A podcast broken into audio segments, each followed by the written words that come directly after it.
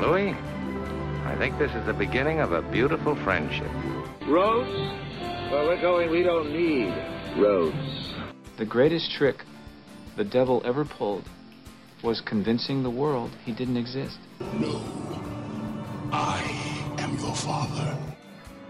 You're listening to After the Ending, the only film podcast where we tell you what happens after the ending of your favorite films.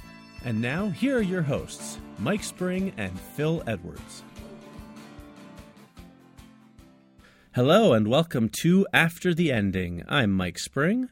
And I'm Phil Edwards 1. Phil Edwards 2 is just outside, and I believe Phil Edwards 3 is just washing the dishes while Phil Edwards 4 is making me a sandwich. I, am sure we have a lot of very confused listeners, but uh, for, for those people out there who are among those confused listeners, don't worry, all will be revealed. It certainly will, because I believe Phil Edwards 5 has just brought over what we're going to be doing tonight. Thank you, Phil Edwards 5. You're welcome, Phil Edwards 1. you know what I like, Phil? I, what I really enjoy. So which Phil you are you talking when, to, Mike? Well, Phil Phil Edwards one. Yeah, I'm going to yeah. go. I'm going to direct this to Prime you. When, Phil. when you, Yeah. right, Prime Phil. When you when you go for a bit, you really commit to it, and I, I appreciate that about you. You've just got to commit to the bit. Isn't that right, Phil Edwards 7? He, he, was, Oh, he wasn't made quite something, right. Yeah. Something went wrong with Phil Yeah, seven. I yeah, see. All right. Well, Phil, number one, I guess. Uh, why don't you go ahead and fill people in on what we're going to be discussing in this episode, so we can start to clear up some of this craziness. Well, the whole thing with all the different versions of me is because we're doing Duncan Jones's directorial debut, 2009's Moon, which stars Sam Rockwell, and we will be going after the ending of Pretty Woman, the classic starring Richard Gere and Julia Roberts. And our top 10 films this year will be the films of 1982, which was a very good year for film. Yes, yes, indeed it was. It, uh, it should be a pretty fun list. A couple obvious ones, a couple surprises. I am looking forward to digging into those. But in the meantime, let's go ahead and jump into our endings. And Phil, why don't you go ahead, since you're so so invested in the, the world of Moon, why don't you tell people exactly what happens in this neat little science fiction film? I don't know, I've never seen it. but, hold on a minute. Phil Edwards 2 has. Here, Phil. Okay. Hi, Mike. It's Phil Edwards 2 here. Uh, hi, Phil, too. Okay, Sam Bell, played by Sam Rockwell, is on a three year contract for Lunar Industries. He is the sole employee on a moon base where he harvests helium 3, which is a clean fuel source which he blasts down to Earth whenever the tanks are full. Communication problems means he has no live feed with Earth, but he gets recorded messages from his wife, who was pregnant with their daughter Eve when he left. His only companion is GERTY, the station AI, the station AI voiced by Kevin Spacey. Then one day, while out harvesting, Sam Bell hallucinates. He crashes the lunar rover and passes out, but he wakes back at the base. He convinces GERTY to let him back out. Finding the rover, he also finds his unconscious doppelganger. He brings him back to the base where they argue as to who is the original. But GERTY reveals that they are both clones, and after a bit of exploring, they find hundreds more in storage. Older Sam, who is now ill from unknown reasons, drives out of the interference which was blocking the communications and calls home. Eve answers, and she's now 15 years old, and his wife died years before. The two Sams realise that the rescue team which is being sent to them is actually going to kill them and reset the base and get a new clone. They plan an escape for young Sam as older Sam knows he's dying. Older Sam gets back in the crashed rover while young Sam wipes GERTY's recent memory. He also programs a harvester to hit the signal jammer before he blasts off back to Earth. He gets back to Earth and we hear how Sam's testimony on Lunar Industries has hit the news and the company's stock has dropped. And that's Moon. Indeed, it is. Nicely done, sir. Yeah, and I, I really enjoyed this film. I did too. Like I said before, I, I, I do like the film. I think it got a lot of people heaping a lot of praise on it as you know as kind of this this great new discovery uh, of a great new filmmaker and I don't want to dis- disparage that um, although I don't think that Duncan Jones's follow-ups have quite proven that out although I did like Source Code which he also Mm, yeah, directed yeah. but I, I do enjoy the film I pers- I personally didn't mind Warcraft, but it was uh, it wasn't as good as it should have been. That one. Yeah, I, I really didn't like Warcraft. I'll have to say, but I, I think that's really not his fault. I think that a lot of that has to do with trying to translate a video game into a movie has just proven to be an almost completely fruitless endeavor because it seems as if it's an impossible task. Yeah, definitely. Yeah, but but Moon, Moon itself, I mean, it uh, was great to see practical effects all all the models and things like that was, was fantastic. And Sam Rockwell just knocked it out of the park with his performances. Yeah, oh yeah, he's fantastic. I, like I said, I do enjoy the movie. I think it's a good film. I just don't know that it, you know, uh, it's it's one of my favorites, but it certainly Yeah, is yeah, worth yeah. watching if if you're looking for kind of an original science fiction film. Uh, it, it's a good one to track down, definitely. Oh well, well worth watching. Even uh, we've we've told the plot. It's still, I mean, mainly because of Sam Rockwell's different performances, and just as it's going on, it just drags you along, and you get it's tense when you realise what's happening, and you're trying to figure out, and you hope he makes it, but it's good. Absolutely. Okay, then. But uh, that was the rundown of the film. Mike, what have you got for your day after? Okay. Well, the Sam clone's testimony has rocked the world. Lunar Industries has come under fire, and the original Sam Bell has been called to testify, so it can be determined if he was a willing participant or if he is a victim too.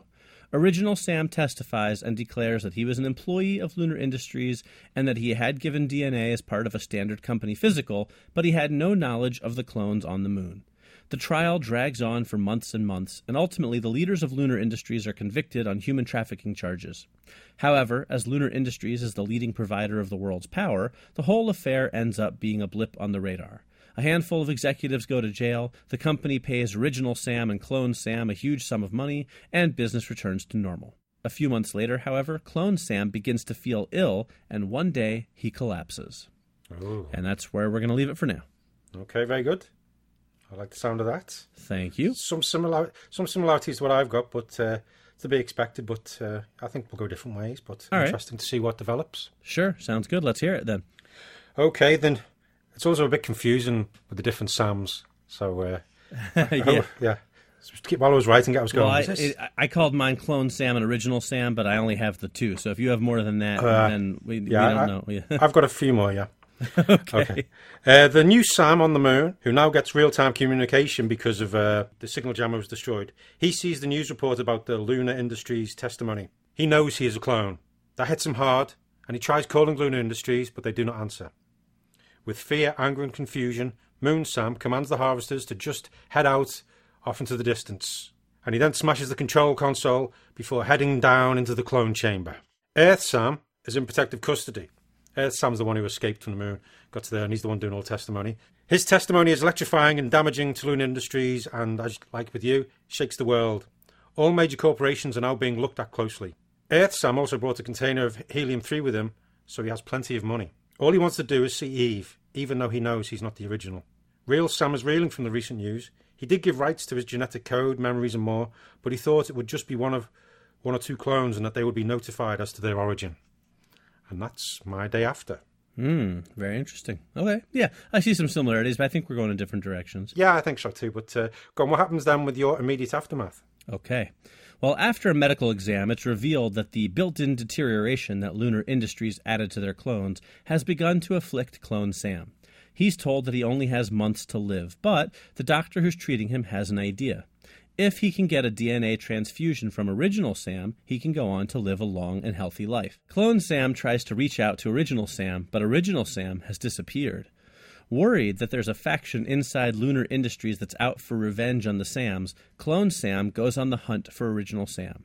With the help of a private eye friend of his named Rick Deckard, Clone Sam eventually tracks Original Sam down to a company called the Tyrell Corporation. He's been kidnapped and held by their science division, who believe that Sam's uniquely clonable DNA will be perfect for a new technology they're developing called replicants. Rick and Clone Sam begin to devise a plan to save Original Sam. And that's where we'll leave it. Excellent. And for new listeners, neither myself or Mike know what the other one's uh, written. So there may be some similarities. Oh, it still goes a different way, but uh, yeah. All right. But it's you know it's it's one of the obvious things, I suppose. I guess I don't know. I thought I was being clever because Yeah, it kind so- of popped so into my I as head, well. Right? and I was Oh. like, "Ooh, ooh, that's fun." I didn't think of that, and just now I'm gonna I'm gonna throw it in there. I was going a different direction at first. That's exactly what I did. I was writing, going, "Oh yeah." Well, anyway, let's uh, Maybe we're too clever, Phil. maybe we're clones of each Maybe other. we're clones of each other. That's why our brains work alike. Oh, we always finish each other's. Uh, Sentences. yeah. Wow. The only way people can tell us apart is, besides the beard and the glasses, is our accents.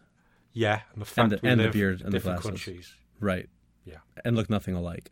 Oh yeah, that as well. But other than that, we're almost identical. Yeah, that's it. Ah, okay then. All right, well, let's see. see. I want to hear this immediate aftermath. Let's see how it goes.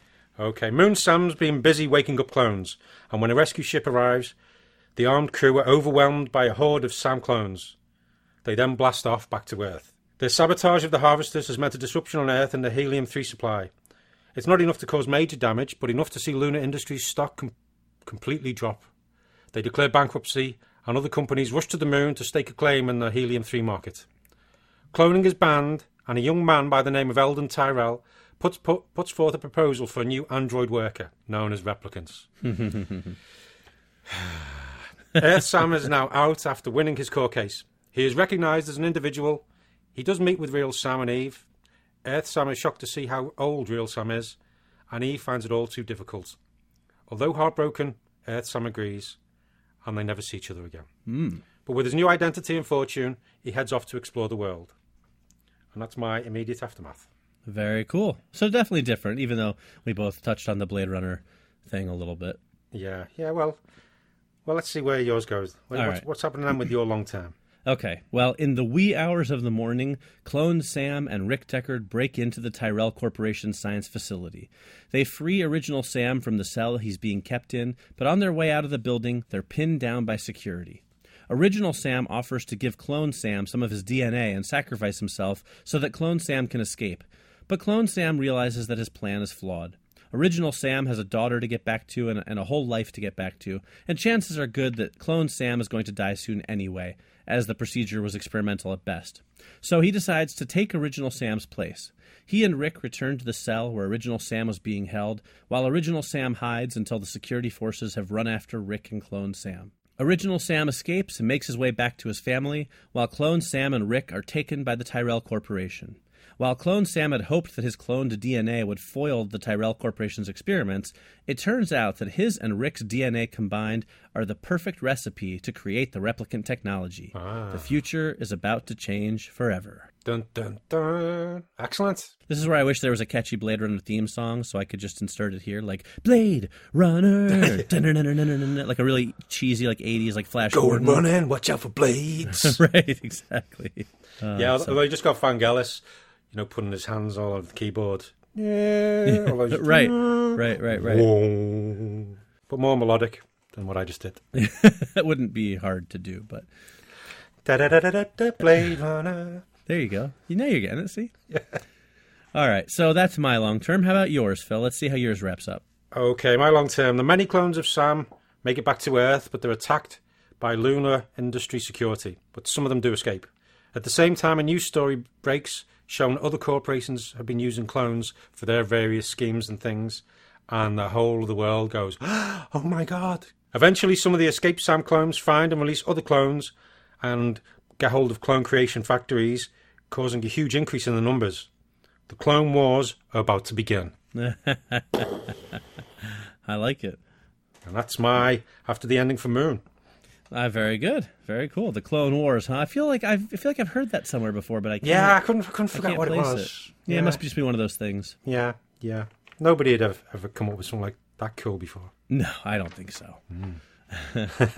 All right, well, nicely done. Why don't you go ahead and tell us if you have any Moon trivia, Phil?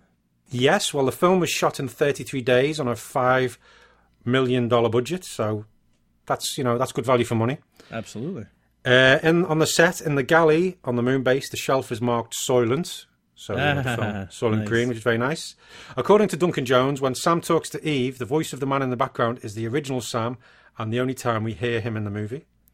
And uh, Jones wrote the film specifically for Sam Rockwell. He wanted to work with him, and they had some other projects, but then they fell through. But this one, this one worked.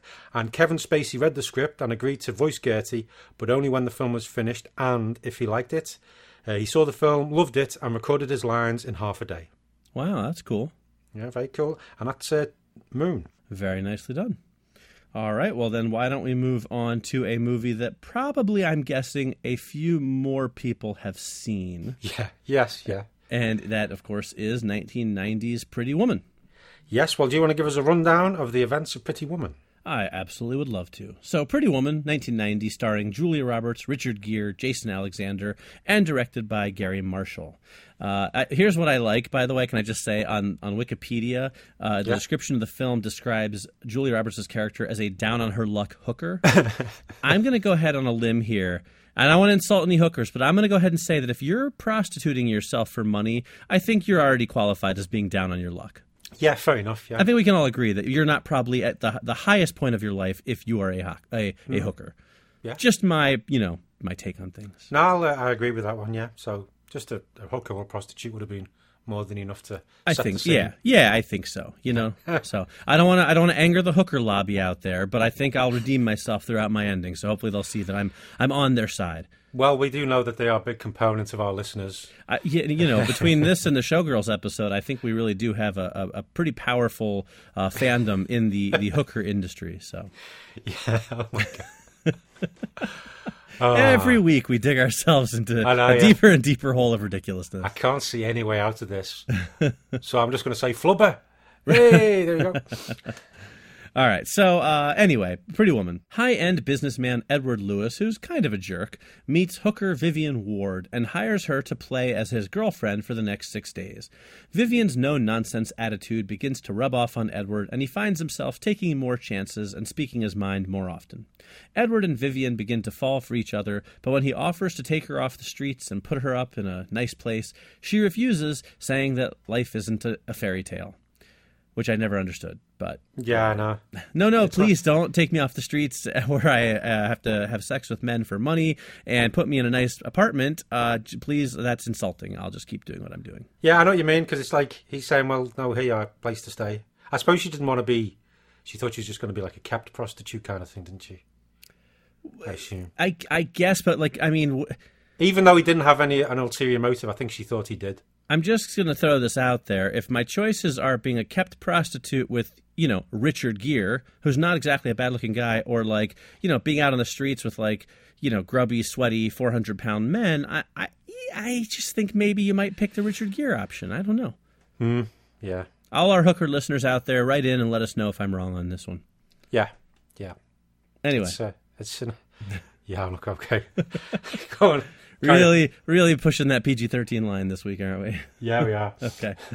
Uh, when Edward decides not to take over a company, but instead tries to save it, his boss Philip, played by Jason Alexander, goes to confront him and finds Vivian instead. He is mad, and so he attempts to rape her, but Edward arrives and punches him in the face and throws him out. Edward asks Vivian to stay with him because she wants to, not for money, but again, she refuses. So he takes his limo to her apartment the next day and he rescues her as her white knight and climbs up the balcony. And apparently, at that point, it is then okay for them to fall in love. So the film ends with the two of them kissing on her balcony. Yeah, even though that's so like a fairy tale, it's untrue. Yeah, I mean, I like Pretty Woman. It's a great film, but No, I, I do. of I've always enjoyed it. it's sort of like, really? What what does it take? You know? Yeah. Like, maybe you shouldn't be overly discerning when your options are limited. That's all I'm saying.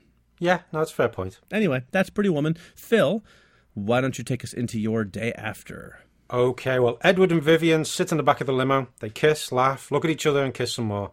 Then they sit in silence, just looking at each other. After a brief moment, there's a babble of conversation as each tries to express their feelings. Despite talking over each other, they both end by saying, I love you. They head off to start their new life together. And that's my day after. Oh, that's surprisingly sweet and romantic for you, Phil. Well, yeah, I thought that's that's what it is. They both found each other. No, I like it. I like it. I just, you know, you know, it's not always the direction you take things in. Yeah, it's true, but I thought this time, yeah. Yeah, I dig it. Well, let's see. What have you got for yours then? All right. Well, Edward and Vivian settle into a life of romantic bliss, but it doesn't last long. Philip sues Edward for assault for punching him, and despite Vivian's testimony that Edward was protecting her, Philip pays off the jury and wins the case. The judge award Yes, exactly. He's a bad guy. Yeah. The judge awards Philip a settlement of millions of dollars, wiping out Edward's entire life savings. Despondent, Edward doesn't know what to do. He wanted to take Vivian away from a life of hooking, and instead he's now penniless. Vivian jokingly suggests that Edward become a male prostitute, to which he responds, What, like some kind of American gigolo? But um bum. I was trying to figure a way of getting that into mine, but I couldn't. nice, yeah, well, thank you. Uh, finally, Vivian comes up with a plan to trap Philip into admitting that he had paid off the jury to try and get Edward's money back. And that's where I'm going to leave it for now. Oh, I like it. I like the way where you're going with that one. Thank you. Yeah, because it's funny that him and the guy from in Seinfeld, and he was he was like the villain of this one. Right. Right, exactly. All right. So, how about your immediate aftermath? Okay then. Uh, after a whirlwind wedding and a honeymoon that takes them round the world, the couple return home and face the real world once more.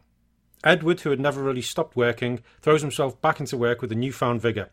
He has a renewed sense of empathy and honesty brought on by being with Vivian.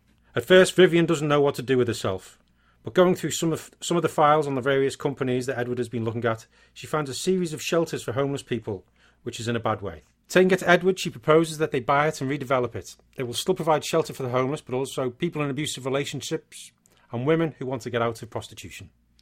Vivian knows how fortunate she has been and wants to now help others. And that's my immediate aftermath. Very good. And her first piece of advice is if a really good looking rich guy comes along and offers to take you off the streets, you turn him down Yeah. because you have self respect. No, actually, the first lesson is, is uh, giving them all lessons on how to drive stick. Because that came so helpful for her. So, you know. Right, it's true. what have you got for your immediate aftermath? Okay, well, a month later, Philip, the bad guy, is at a Hollywood party when he meets Annika, a sexy, alluring girl with just a hint of a Russian accent. He takes her back to his house, but she drugs him and he passes out before the night gets very far. Vivian knocks on the door and Annika lets her in. Vivian thanks her fellow hooker, one of her best friends, for her help and then ransacks Philip's room. Her search is fruitless for a while, but eventually she finds a ledger in a false bottom of a drawer in Philip's office. In it, there are details of Philip's payments to the jurors. Vivian thanks Annika again and leaves. She returns home to Edward with the evidence, and they take it to Edward's lawyer. He brings the evidence to the courts, and the judge's decision is quickly reversed. However, Philip is apoplectic over having his evidence stolen and losing the case, so he exposes Vivian's identity as a hooker to the public. And that's the immediate aftermath. Oh, he's such a bad man. He really is. Excellent. I can't see, can't wait to see what happens after that revelation. Indeed. Well, we'll find out soon, but in the meantime, why don't you go ahead and bring us home with your long term? Okay, Edward and Vivian are blissfully happy. They now have two children, and Edward has found a way to balance work and a family life. Vivian's shelters have been hugely successful, saving and bettering the lives of many. And Vivian's friend Kit now runs one of the shelters in LA. And that's my long term. It all hen- ends happily ever after. I like it. And she's friends with the talking car, so bonus. There you go, yeah. it's, always, it's always the best way to have an artificial intelligence run a shelter, Right, right. I find, yeah. but that's mine, short and sweet. But what have you got for your long term? Okay, well, Edward has his money back, and so he and Vivian can live comfortably. And they do so, but his career is pretty much over. His reputation has been sullied to the point that no one wants to do business with him. Looking for a new venture, he decides to utilize Vivian's knowledge and her take no prisoners attitude and create a new business. Lobbying to legalize the sex worker industry in order to regulate and tax it, Edward and Vivian manage to get it legalized in California to start with. They then put together what is basically a sex worker talent agency. With the industry legalized and Edward and Vivian signing clients left and right, pimps find themselves out of work and the sex worker industry begins to transform, finding violence and drugs on the wane. Pretty Women Inc. goes on to begin to change the sex industry throughout the country, and Edward and Vivian grow old together while working in an unconventional industry. Oh, excellent! A nice. I like that. Different, different turn, but uh, no, very good. Yeah, well, I wanted them to end up happily ever after together, but I thought this is a way they could kind of sort of, you know, maybe clean up an industry that obviously is not uh, filled with the most, you know, Yeah, yeah. gallant no, people in the world. No, very good. Kind of send to get some protection out there for them. So like see, that. I told you the hooker. I, I knew all our hooker fans would come back around because I'm looking out for them. Yes, yes. But it's it's one of those things. It's it's one of those professions which I think is always going to be around. They always call it say the oldest profession, but it makes sense to make sure it's safe for the uh, the people who are working it. so. Exactly. Exactly. Excellent. Thank you. Alrighty. Well, do you have any pretty trivia for us, Phil? I certainly do. It went through uh, many different forms and stories before we got the final script. It was going to be a much darker film at one point with uh, Vivian being a drug addict and it all ending quite badly for her. But uh, they ended up going with this one. But uh, in the film, Richard Gere really plays the piano and he also composed a piece of music that he's playing. Oh, I didn't know that. Uh, Richard Gere improvised the scene where he snaps shut the necklace case and when Julia Roberts laughs, that's her natural reaction, which was a nice little touch. Oh yeah, that's one of the like you know classic, know, most famous scenes from that improvised. I always feel the screenwriter and director must be like that, going, you know, when an improvised scene is the one which people remember. Yeah. and and you go, no, but it's not. I didn't write that bit. Oh, Right. It's like, is, it on the waterfront? I could have been a contender. I could have been someone. Right. Yeah, that wasn't. That was just Marlon Brando's improvising. So, but that's the one everybody knows from the film. Mm-hmm, Uh, the role of Vivian was offered to Molly Ringwald. She turned it down as she was uncomfortable playing a prostitute. She did later say, though, she regretted passing that over. I'm Uh, sure. I know. Sandra Bullock also turned down the role, and other actresses considered were Meg Ryan, Kathleen Turner, Kim Basinger, Debra Winger, Geena Davis, Carrie Fisher, Madonna, and Elizabeth Shue. While the role of Edward uh, was could have been John Travolta, Al Pacino, Daniel Day Lewis, Denzel Washington, Christopher Lambert, uh, and even Charles Grodin. And this one, I'm not sure this is actually true, but it's just so crazy. I hope it is. Uh, Steven Seagal was originally cast to play Edward Lewis when an early draft of the script contained more action and several sequences of martial arts. And it went through lots of different styles. Uh, I um, believe it was originally called Pretty Kick-Ass Woman. yeah, I know. Uh, director Garry Marshall decided to remove the martial arts subplots and keep it more of a traditional romantic comedy. And an angry Steven Seagal decided to leave the project. Well, what a shame. Uh, Richard Gere was eventually cast, and Steven Seagal joined the cast of Hard to Kill. Which also actually worked out quite well for him. Yeah, yes, but uh, imagine Pretty Woman with Steven Wow. Seagal. No, I'd rather not. What, what could have been? Yeah. Yeah, it would be It's something I would bad. like to. Have, yeah, it's something I would have definitely gone to see. Oh, for sure. For sure. But uh, I don't think it would have been that good. Probably not. But that's Pretty Woman. All right, very nice. Okay, well, that will wrap up our endings then. It is time for us to move on to our 100 Years of Hollywood in 100 episodes, wherein Phil and I take a year from the past century of Hollywood and share our top 10 favorite films from that year. This week we are discussing 1982, which was sort of the start of the greatness of the 80s movies, in my opinion. Yeah, loads of films when I was doing my list, which I've got a soft spot for, and just even if they aren't that good, so it was a tricky one to do. But uh, Right, right. A lot of a lot of nostalgia combined with actual good films. yes, yes, yes. Yeah, I hear you. Well, why don't you, Phil? Why don't you climb into your time machine and take us back to 1982 and tell us what the world was like? Okay, well, back in 1982, the UK Prime Minister was Margaret Thatcher and the US President was Ronald Reagan. Uh, the Commodore 64 8 bit home computer was launched. Mark Thatcher, who was the son of Margaret Thatcher, he disappeared in, Sahara, in the Sahara Desert while driving in the Dakar Rally, but he was found a few days later. Uh, the first computer virus, called Elk Cloner, was found. It was written by a 15 year old boy and it infected Apple II computers via floppy disk. So, all these people who say Apples don't get uh, viruses, boom. uh, Laker Airways collapsed. Adobe Systems was founded. The Falkland, the Falklands War begins. Uh, a Spanish priest tried to stab Pope John Paul II with a bayonet. So, you know, it's uh, lots of crazy things going on. The first emoticons were posted. Disney's Epcot Center opened. Sony launched the first consumer compact disc. Uh, the ship, uh, Henry VIII's Mary Rose, was raised from uh, the Solent in the UK, which uh, the ship sank in 1545 Wow. And Michael Jackson's Thriller was released. It's also we saw the births of some very talented people: uh, Eddie Redmayne, Lauren Cohan, Ruth Negga, Ruth Wilson, David Diggs, Alice Eve, Natalie Dormer, Jessica Biel, Thomas Middleditch, Jenny Slate, Jay Baruchel, Seth Rogen, Hayley Atwell, Jamie Dornan, Rebecca Hall, Missy Peregrym, Anna Paquin, Sebastian Stan, Brit Marling, Matt Smith, Anne Hathaway, and Alison Brie. Uh, we saw the deaths of Lightning Hopkins, Thelonious Monk, Philip K. Dick, John Belushi, Warren Oates, Arthur Love, Romy Schneider, Vic Morrow, Henry Fonda, Ingmar Bergman, Grace Kelly, and Jacques Tati. And we had the film debuts of some people you may know Angelina Jolie, Glenn Close, Hugh Grant, and Eddie Murphy, amongst others. Wow. And that's 1982. Quite the year. Simpler times. Simpler times. Yes, but uh, as with every year, which I've been finding lately, lots of bad stuff went on, but I didn't do that one. No, no, I like the way, I like the way you're thinking, sir. Let's keep it. Yeah. Let's keep it on the upside. Yes. But okay then, so yes, the list we came up with. It's a hard one to narrow down, but I do like all the films I've got on it. Yes, likewise. Okay then, Mike, then what have you got for your number 10? All right. Well, like you said, this is a hard list to narrow down a little bit. So my number 10 is a tie. Uh, it is between two animated classics, and they are The Secret of NIMH and The Last Unicorn. Two films which uh, really rocked my world as a kid back in 1982. I saw them both in theaters. I absolutely loved them. I have loved them ever since. The Last Unicorn is a lot weirder of a film than you remember when you watch it as an adult. There's definitely some really trippy stuff in that, but I do love the ending with the, the, Red Bull. I love Jeff Bridges' character, and it's just it's just a really haunting film to me.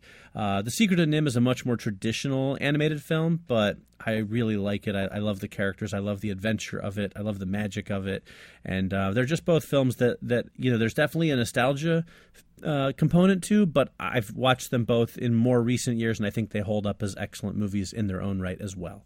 So those are my number ten. Yeah, Secret of NIMH. I remember going to pictures to see that, but don't remember too much about it. And the last unicorn, I don't think I've ever seen. What? You never seen the last unicorn? I don't think so. No. Oh man, I don't know. It's it's a it's a great film. It's it's definitely weird. Like I said, there's some parts, especially in the beginning, that are trippy. But uh, it, it's a it's a great film. Uh, yeah, yeah. okay, yeah. Check it out. To, uh, Check it out. See what you think. Yeah, I'll have to watch that. Okay.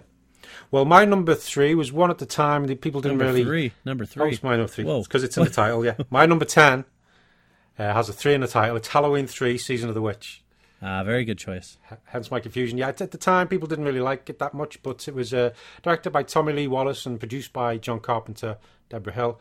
And obviously, people didn't, I think, didn't like it originally, be, mainly because there was no Michael Myers. It was a bit of a divergence from the previous Halloween movies, but it's the one with the masks and, you know, uh, eight more days till Halloween. And it's, mm-hmm. what is it, Silver Shamrock? That's the name of it, isn't it? Yeah, Silver Shamrock. Uh, jack o' lantern masks and things like that. But uh, it's a signal coming out, and it's all very, you know, there's a bit of a conspiracy going on, and we've got a guy trying to find out what's, you know, what's happening, and then he, he's, he's investigating it, and he, he realizes that this these masks aren't the best thing to get your kid, and it all builds this sci-fi kind of horror, and I, ju- I just like the fact it was a bit different, a bit unexpected. And it's I watched it again recently, and I, I think it's got better with age, to be honest.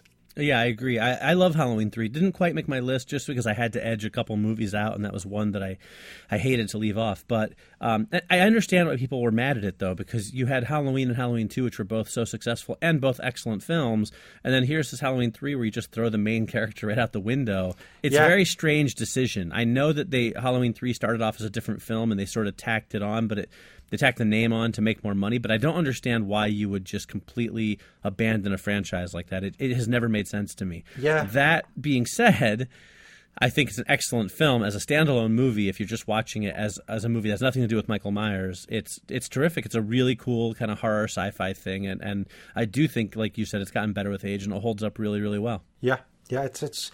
I mean, they could just called it Halloween Season of the Witch. Yeah, keep the three out of it, and it still would have been, you know, right, but more like a spin-off almost. You know, like yeah, like, yeah. like like Rogue One, a Star Wars story. This could have been Season of the Witch, a Halloween story. Yeah, something like that. Yeah, but I think they weren't as savvy about marketing franchises back then. Yeah, definitely. Okay, so uh, so what what have you got for your no- number nine? Okay, so for number nine, I have a little known film called Class of 1984 and it stars Perry King, who's probably best known for being on the TV show Riptide, hmm. and it also features one of the first performances by a very young Michael J. Fox. Perry King plays a teacher at this school that's kind of run by the gangs and run by the kids, and they're sort of trying to take over the school, and they they you know assault his wife, and they you know they, they bully everybody, and all the teachers are scared of them, and he sort of has to take a stand. You know, it's it's kind of one of those slightly in the future type of movies. It's not really science yeah, yeah. fictiony, but it's clearly meant to be sort of slightly an, dystopian. Yeah, yeah, an America that's going downhill. Um, and I actually just discovered it a couple of years ago. They put it out on, on Blu-ray, and I'd never seen it before. Uh, but I really loved it. It is it is dark and bleak and, and violent, and it doesn't really pull any punches. And it's cool to see Michael Michael J. Fox. He looks like he's about 14 years old. He, he's definitely like a kid. um, but it's one of those kind of B movie exploitation type films. But it, it, really it really holds up well, I think, as just kind of a, a down and dirty action flick. Uh, I really like it. I think Perry King is good in the lead role, and like I said, it, it's it doesn't pull any punches, which, which I think is pretty cool for a movie like that. It definitely feels. Uh, more complete than a lot of '80s movies, uh, low budget '80s movies, especially at the time, did. So it's it's a film I really enjoyed discovering, and it's it's worth tracking down if you've never seen it. Yeah, I've I've never seen it, and I don't I must have heard of it, but I don't don't recall. But uh, no, I'll have to I'll have to give that one a watch. Yeah, yeah, it's Yeah, definitely it's definitely worth tracking down. Yeah, because it's always good seeing uh, people like Michael J. Fox when they're like before they make it big. Yeah. Absolutely. Okay, brilliant. Okay, well, my number nine. It's uh, maybe surprised if you've listened to previous episodes where we go on about Ridley Scott, but it's uh, my number nine is Blade Runner. Ah, very good. because even though I'd, I'm always disappointed with it, and I think the more I see it, the less I like it. I always feel the first half is still pretty damn good. I mean, it looks brilliant, it always look beautiful, um, and depending on what which cut of the film, and I always so many different cuts of it. You know that I can change the thing of it, but it's the first, the first, well, maybe the first third is just is really really good, and I mean it's probably making the list, probably make the list anyway because just the way it looks. The production design and the model work and things were just fantastic. The costumes and they had a real good sense of world building with this one. You really it was the first proper cyberpunk kind of film. Yeah, it's my number my number nine, mainly because of the way it looks. Fair enough. It's interesting that we both sort of went to Blade Runner in our after the endings in the episode that's the Yeah, year of Blade yeah. Runner. That's a complete coincidence, you know. I know. And also, it was the year that Philip uh, K. Dick died. Same year when it came. Oh out. yeah, that's that's interesting. Yeah. Hmm. This is a sort of a weirdly Blade Runner centric episode. Yeah. So, what have you got for number eight? My number eight is a film that stars Dustin Hoffman, uh, and it is Tootsie, which Ah, yes. is uh, just a really great comedy. I, I remember seeing it as a kid when I was way too young to watch it. I think my parents took me to see it in the, in the movies, or maybe we watched it on video, and I. I I sort of vaguely recall liking it, although I don't think I understood a single bit of it as, Yeah, as a yeah. kid. Uh, and then the Criterion Collection put it out on Blu-ray a, a year or so ago, so I watched it again, and I was really blown away by how fantastic it is. I mean, Dustin Hoffman is really amazing in the lead role. Obviously, it's the film where he dresses up as a woman to get a job, but I, I and I kind of thought maybe it was going to be silly or boring, but it's it's really sharp. The writing is fantastic. Dustin Hoffman is fantastic. He, he's just really so good. It's, it was a nice reminder that he wasn't always just sort of this Dustin Hoffman-y kind of guy he's been the last decade or so, but was once a really exciting Yes, actor yeah, that's true. Yeah. you know um, and it's just a really funny funny film i was surprised by just how good it is and how well it holds up so that's my number eight No, it's a really good film. It didn't quite make make my list purely because I haven't seen it in a long, long time. But I remember when I have seen it, I enjoyed it for all, all the same reasons you said. And uh, Dustin Hoffman does give an amazing performance. yeah i definitely think if i hadn't seen it in a while it might not have made it but having seen it more recently I, I you know i can remember that I, I just really enjoyed it. I was surprised by it so. Yeah, excellent. Well, uh, my number eight is my favourite year, which stars uh, Pete O'Toole, Mark Linn-Baker, and Jessica Harper, and it's sort of it's set in uh, the summer of the narrator's uh, Mark Linn-Baker's character, his favourite year of 1954, uh, where he works. It's the early days of television, and he works as a comedy writer on a variety show, and they've got this. Uh, actor, swashbuckling actor called Alan Swan, played by Peter O'Toole, who's basically an Errol Flynn, Flynn kind of character, and he's coming on the show, but he's a he's a, a total drunk, and uh, basically the main character, he's been told he's got to stop Peter Pete O'Toole's character from drinking for the week running up to the show, and it's all the, the comedy of errors. And Peter O'Toole gives some life lessons. They realise they've got more in common than they thought they did, and it all ends up in a big swashbuckling comedy kind of thing at the end because the mob get involved. But it's uh, it's Pete O'Toole is a brilliant actor, and he was a renowned drinker as well in the day, so he did, does know how to play a very good drunk, and he does it supremely well in this one. It's very funny.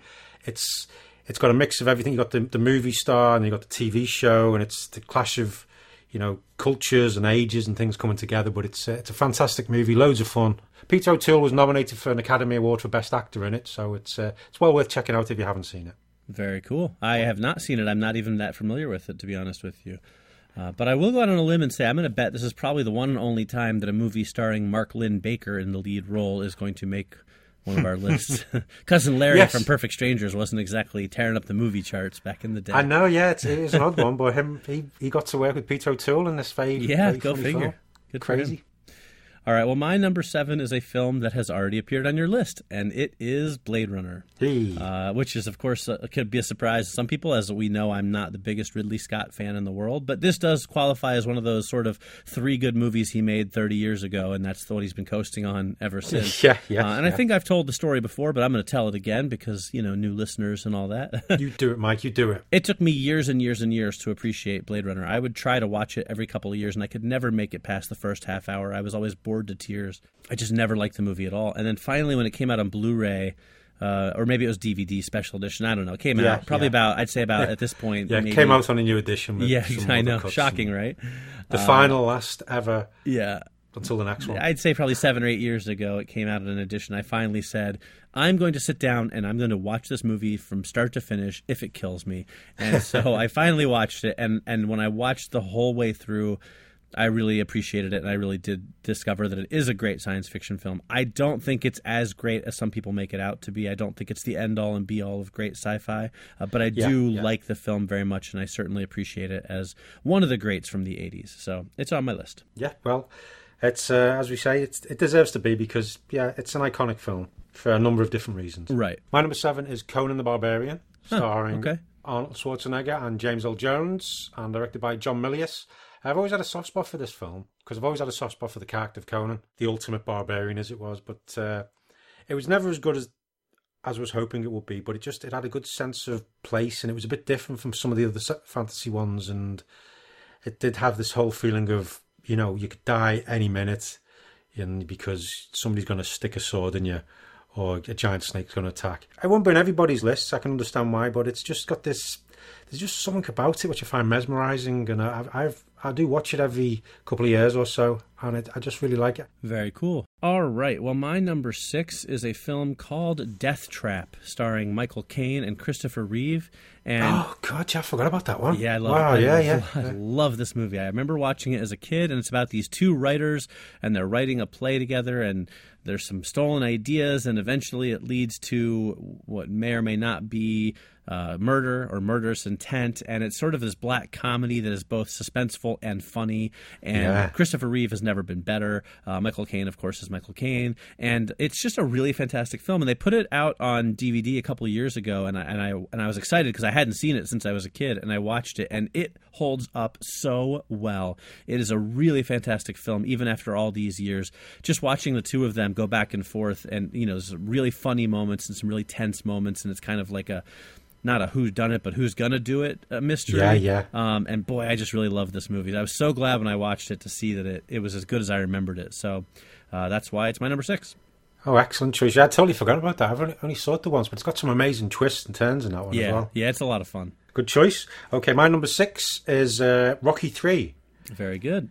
Yeah, because I've always been a fan of the Rocky films, and this one was uh, involved a bit of boxing. Followed pretty much the same story as them do, but it had Mr. T in as Clubber Lang, and also a brief bit of uh, Hulk Hogan as yeah called Thunderlips. But it's it's where Rocky has basically got a bit cocky. He's had the fights, and he's got a lot of money from it, and he's. Uh, but then Clubber Lang, this young punk played by Mr. T, he comes along and he just he has a fight, he loses, and then it's all a big training montage again. He finds, you know, by you get Apollo Creed coming back in, and it's just wow. And I've I've always been a fan of the Rocky films. I think it's a great, great story, great characters, and the way it's it's just. Uh, Stallone directed this one as well, as wrote, it, and it's just uh, it's it's I think it's probably my favourite Rocky film out of them all. Agreed. Excellent choice. Thank you. What is so? Where have we got now? Number five. Yes. Well, my number five is uh, kind of a, a counterpart to your Rocky Three, and it is First Blood, which of course is the first Rambo film. And uh, as we all know, I'm a huge Sylvester Stallone fan, and uh, a- a- you know, for pure visceral movie going fun, I prefer Rambo Two. Yeah, yeah. But um, but First Blood is really a, a great sort of action suspense thriller. It's not as much of a hardcore action film as it is like a, almost like a survival film. Um, but Stallone is fantastic in it, and it's it's just a really dark movie that I, I enjoy very much. Obviously, the franchise kind of went from there into this sort of over the top, you know, jingoistic action Yeah, franchise. But First Blood is just a really great dark thriller, and I, I enjoy it quite a bit. Excellent choice. It almost made my list, but I went with Rocky Three instead. But yeah, it's uh, I, I it's my favourite of the of the Rambo films, but I was never that big a fan of them all. But Gotcha. it's a to- yeah, it's a totally different feel. You watch First Blood and then go to Rambo Two, and you're also going, uh, Right. what the hell? Right. What happened? because it's it's quite a deep and moving story as well. The first one. Yes, yes, it is. Okay, well, my number five is uh, Poltergeist. Oh, okay, cool. And we did uh, for our very first episode. We did after the ending for the the remake of that. But the the first one was directed by Tobe Hooper or Steven Spielberg, depending on who you listen to. Right. But uh, Spielberg wrote and produced the film. But uh, You know, it's uh, it's you know the family. They're here. We, we all know the story, and it's, it's haunted. It's got some great special effects and t- the bit with the TV, and it's just got a great sense of style. And it's I always find a bit. It's like the bits in the kitchen when she goes out the room and then comes back in, everything's st- stacked up on the table, things like that, and you just go, "Oh my god, that's amazing!" Just those little things. This usually the simplest effects are the best ones that that creep you out all the more.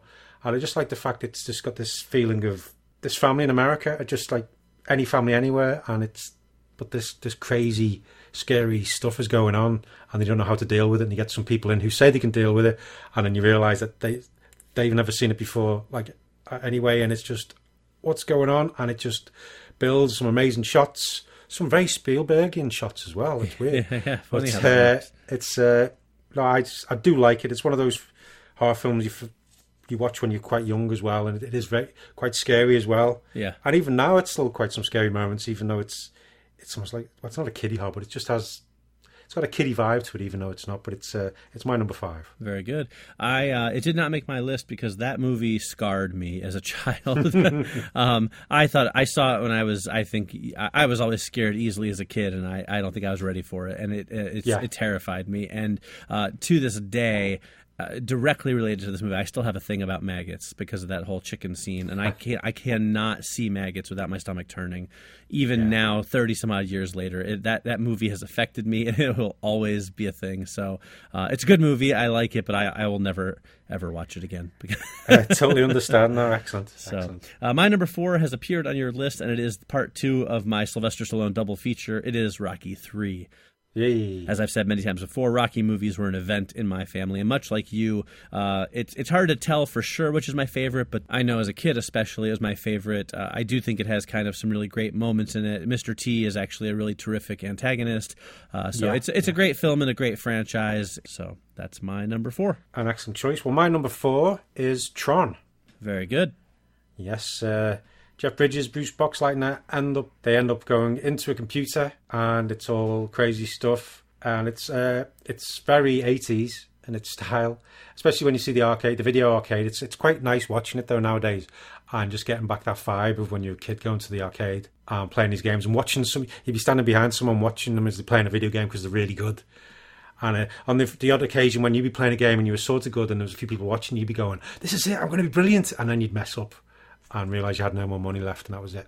But no, this one, uh, I always had a soft spot for it. It's not the greatest film, but I, lo- I just love the idea of somebody getting taken into a computer and then finding out there's a whole world there. It was amazing special effects for the time. It's bizarre that the all sh- they were basically all the costumes were black and white and they had black and white makeup on, and then they went people went through and coloured in, uh, you know, by hand the various every sh- piece of film of the bits inside the computer. That's just phenomenal that they did that. Yeah. the time and the effort that went into it's crazy, but it was uh, it was something a bit different, and it's. Uh, I really wish we'd get the sequel have been better, but it's so much potential, and you have the light cycle thing, which is amazing. Some some of the first actual computer graphics in film as well, and it just and Jeff Bridges is always cool to watch. The story is never quite as cool as it should be, and there's bits where you're just going, oh, it should be a bit more exciting things, but I think it's mainly down to the technology at the time. That's why we didn't have a bit, a few more dynamic scenes. But uh, just the style and the imagination uh, that you see in this is uh, just phenomenal. And I always feel it should have been bigger than it was. And Agreed. it's my number four. Well, I agree so much that it is my number three. Oh yes. And uh, you know, I, I waffled back and forth between my number three and my number two because I probably love this film in a different way than I love my number two film. But I think the Yeah, number two yeah. is a better movie. Um, I agree with everything you said about Tron. It, it does have some flaws when you watch it now. The pacing is a little slow Yeah, in places. But this movie rocked my world as a kid, and I have been a diehard fan ever since. And I, I go back and I rewatch it, and I see the flaws, but I still love it. It still takes me back to that feeling of when I was a kid, and it's it's so cool to look at. And I just I love the designs of it, of the characters and the costumes and the ships and the light cycles and everything, and, and just the way the world. It's such a cool world to inhabit. yeah, Um, the design's just amazing. yeah, so even though there are, are flaws in it, the special effects were, were mind blowing back then, and I just I love this universe of Tron, and I have devoured everything Tron related since it came out. Any any comics, any toys. I had the action figures when I was a kid when the movie first came out, and you know I, I, I even like Tron Legacy despite its many flaws. Um, it's Yeah, just a yeah. universe that I am in love with. So um, while there may never be a perfect Tron film, uh, this one's going to always be very high on my list of favorites, uh, and, it, and it has been since it came out. Yeah, just just makes you want to go out there with a frisbee Yeah. and throw it at people. Exactly. Excellent. Glad we both had it on our lists. Yes. Okay, so my number three is E.T. the Extraterrestrial. Very good. Yeah, directed by Steven Spielberg, and it was the reason why he couldn't direct Poltergeist, I think, because of his contract, he had to do this. Uh, okay, yeah, we all know the story. Some kids playing uh, role playing games, and this girl with a shaven head comes up. She's been doing some weird experiments, and uh, oh no, that's the wrong thing. Yeah, Yeah. very close though. Yeah, stranger things have happened. Uh, no, it had this. It had this weird looking alien, which I always thought was incredible. That this became, you know, such a phenomenon. Well, because it's such a good film, but the fact that there were so many things you could buy that were ET shaped and just weird. Because I I never want to actually own an ET thing Right. because he is ugly, but he had lots of personality, charisma. But it's uh, brilliant acting by all the kids involved and all the adults as well. But the kids mainly just are just fantastic, and but the story just it carries you along, and you even now it, it still holds up. Like the best Steven Spielberg films just don't seem to age. Just so many classic scenes. You know the flying bikes in front of the moon, so on, and such beautiful characters and you just it's uplifting and the music, uh, brilliant score and everything. It just everything just works so well and it's beautiful. Well, I'm going to say that E.T. actually didn't make my list, and it's not because I don't love it, because I do. I, I think it's a great movie. It was on my short yeah, list. yeah. It was in my top 11, and as I was trying to narrow it down. And the only reason I ended up leaving it off was because it's actually been a really long time since I've seen it, longer than it should have been. And so Yeah. I couldn't decide how much I liked it, so I didn't know where to put it on the list, so I decided it was just safer to leave it off. Uh, because I just didn't feel like I could kind of be fair with, with where it would rank on the list. I have been talking, my wife and I have been talking about how it's.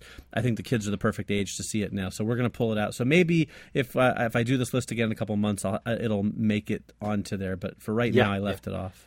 Well, I think I watched it last year with Hannah and she loved it as well. Right, so it's right. uh, yeah, it's just as I said, it still holds up and it was there's so many bits I'd forgotten about. Yeah, nice. yeah, I'm looking forward to watching it again. So maybe I'll report back after we see it, and I'll, I'll tell you where it would have come in on my list.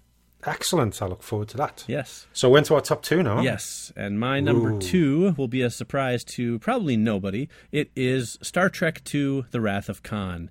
Uh, That's a bingo. It's mine as well. I had a feeling it would be on your list as well. Uh, it's one of the greatest of the Star Trek movies. Obviously, it's it's got so many great moments. I, I watched it again not very long ago at all. It still holds up. It's it's classic Star Trek. It's Kirk versus Khan, and oh man, it just works on so many levels. It's a great. It's a it's a great science fiction film. It's a great action film. It's a great Star Trek film, and of course that scene at the end with Kirk and Spock when Spock is dying and he puts his hand up on the glass. It it boy it chokes me up every time, brings tears to my eyes. And you know Star Trek wasn't always the most emotional show in the world, so for it to be able to do that and have this friendship really develop over the course of this film. I mean, they've been friends for all these years, but this film Yeah. really sort of dialed in on that and made it so impactful. Uh, and I just I love it, and I do think that um, it's really great performances by William Shatner and Leonard Nimoy and DeForest Kelley. Again, not always films that bring out the best performances from their actors, but in this movie, I think the three of them especially are utterly fantastic. Yeah, it's uh, you got it spot on. It was also nice. I like the fact it was a basically a follow on from a, an episode from the original series. Yeah, It was nice to see things develop that way, and you have to, you know, the same actor coming back to play Ricardo Montalban to play Khan. It's Kirk meeting his match, but you know, still managing to to save the day. And it was just yeah, there was a different. I think also as well the fact it came after Star Trek: The Motion Picture, and it was it was different. There was. Uh, it wasn't as ponderous and plodding as that, that film was in places. There was more action, and you had, you know, on the bit with the is it Chekov gets the thing down his ear. Oh, it's Yeah. to be squirm every time I see it. indeed. But it's uh, and it just the effects and I mean the nebula and the just, yeah, so many good bits about it, and it's just I think it's just a solid piece of storytelling. It just it gets it all right, I think. Yeah. But anyway, yeah, that's our number two, and I think could we have the same number one? Uh, I know for a fact that we have the same number one Ah. uh, because I know what your number one is going to be, and it is what my number one is going to be. So, do you want to reveal our joint number one? No, you you reveal it. Come, on, okay, take it away. All right, it is John Carpenter's The Thing. Oh crap! no, yes, it is. Yes, we've got the same number one. Yeah, not a big surprise. As you've said on the show before, it's your favorite movie of all time, right? Yes, it is. And it is one of my favorite movies of all time. I think it is one of the greatest horror films of all time, one of the greatest science fiction films of all time. John Carpenter has almost never been better. Uh, Kurt Russell is fantastic. I, I don't really know what else you can say about this movie, so I'll let you take it away, Phil, since it's your favorite. Well, you got Rob Bottin's amazing special effects, the sculptor, and just the effects are mind blowing. Even now, they're still better than than so many films.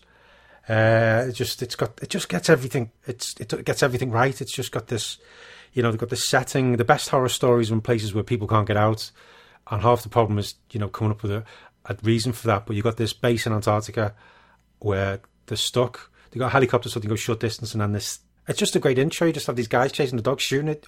We don't know what's going on, and the people we're watching, they don't know what's going on. So we're learning what's going on with them, and I love that in a film. All the films that do that's like uh, Aliens as well, where they land on on the planet, you know, and the Marines are going in, and we're we're there with them. We're going, what what's happened? We don't know.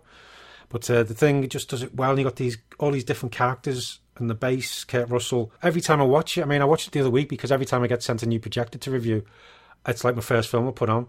Right. Because it's just everything, all the way it's shot, the way the the bases and the settings and the camera angles, and you don't know who's the thing and who isn't, and and that ending when the ending, and you're just going, oh my god, that's the ending. Yeah. it's just even the bit when you find out it's been building a spaceship under the ice, and you see the spaceship, it's this cute, dinky little UFO, but it's still dead cool, and you're going, wow, Yeah. he's just built it. It's it's built that out of all the bits and pieces, and part of you's wondering what would happen if it did reach uh, the mainland, and it's just oh, it's amazing, and people getting you know turning into things and biting people, and there's blood everywhere.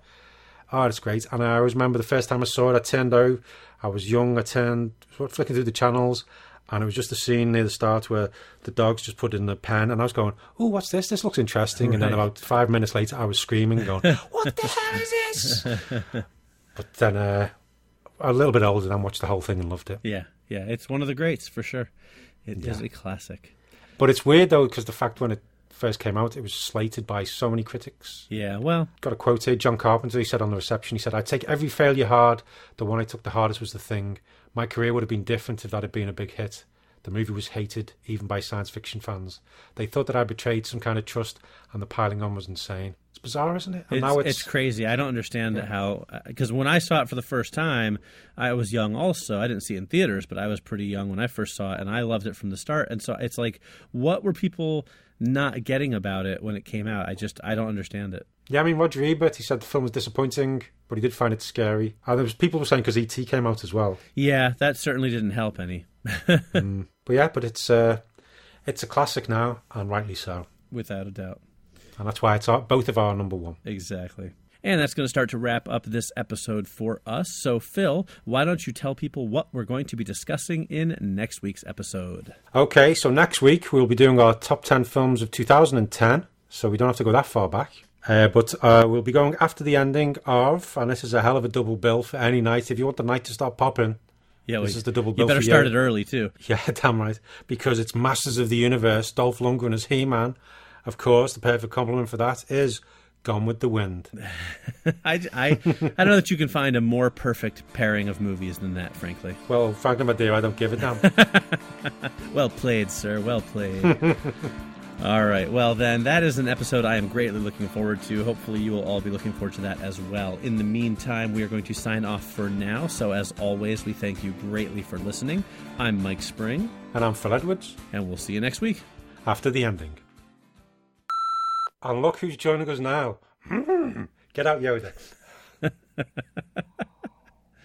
Oh man! Wow, we are uh, we, we are starting off in some sort of form tonight, huh? Oh, yeah, and it's going to be downhill all the way. no breaks. Uh, that's the way I like it. He sees news reports about uh, Sam Bell's clone. I didn't write down which clone this was here. News on the moon, Sees the news report about. You got to sort out your Sams, Phil. Yeah, got to sort yeah. out your Sams. How many times have I told you? Yeah, too many Sams. I've been doing this podcast well over a year, and how many times I have to tell you? You got to sort out your Sams. He's got to play it again, Sam. Okay. Oh, I'm sorry. You may have to wait. I just felt a physical pain in my chest. Well, hold on to your horses. You might feel that pain even more. Great. Can't wait. Uh, the new Sam on the moon. Oh, that's, there are lots of. Uh, hold on. Sort out your Sams, damn it. Was that you? You just had a DNA and uh, Yeah. thingy. I can't remember transfusion. Yeah. Yeah, that's oh, that ruined that one. Yeah. Right, Jesus. yeah. That's not for the bloopers. That was crap.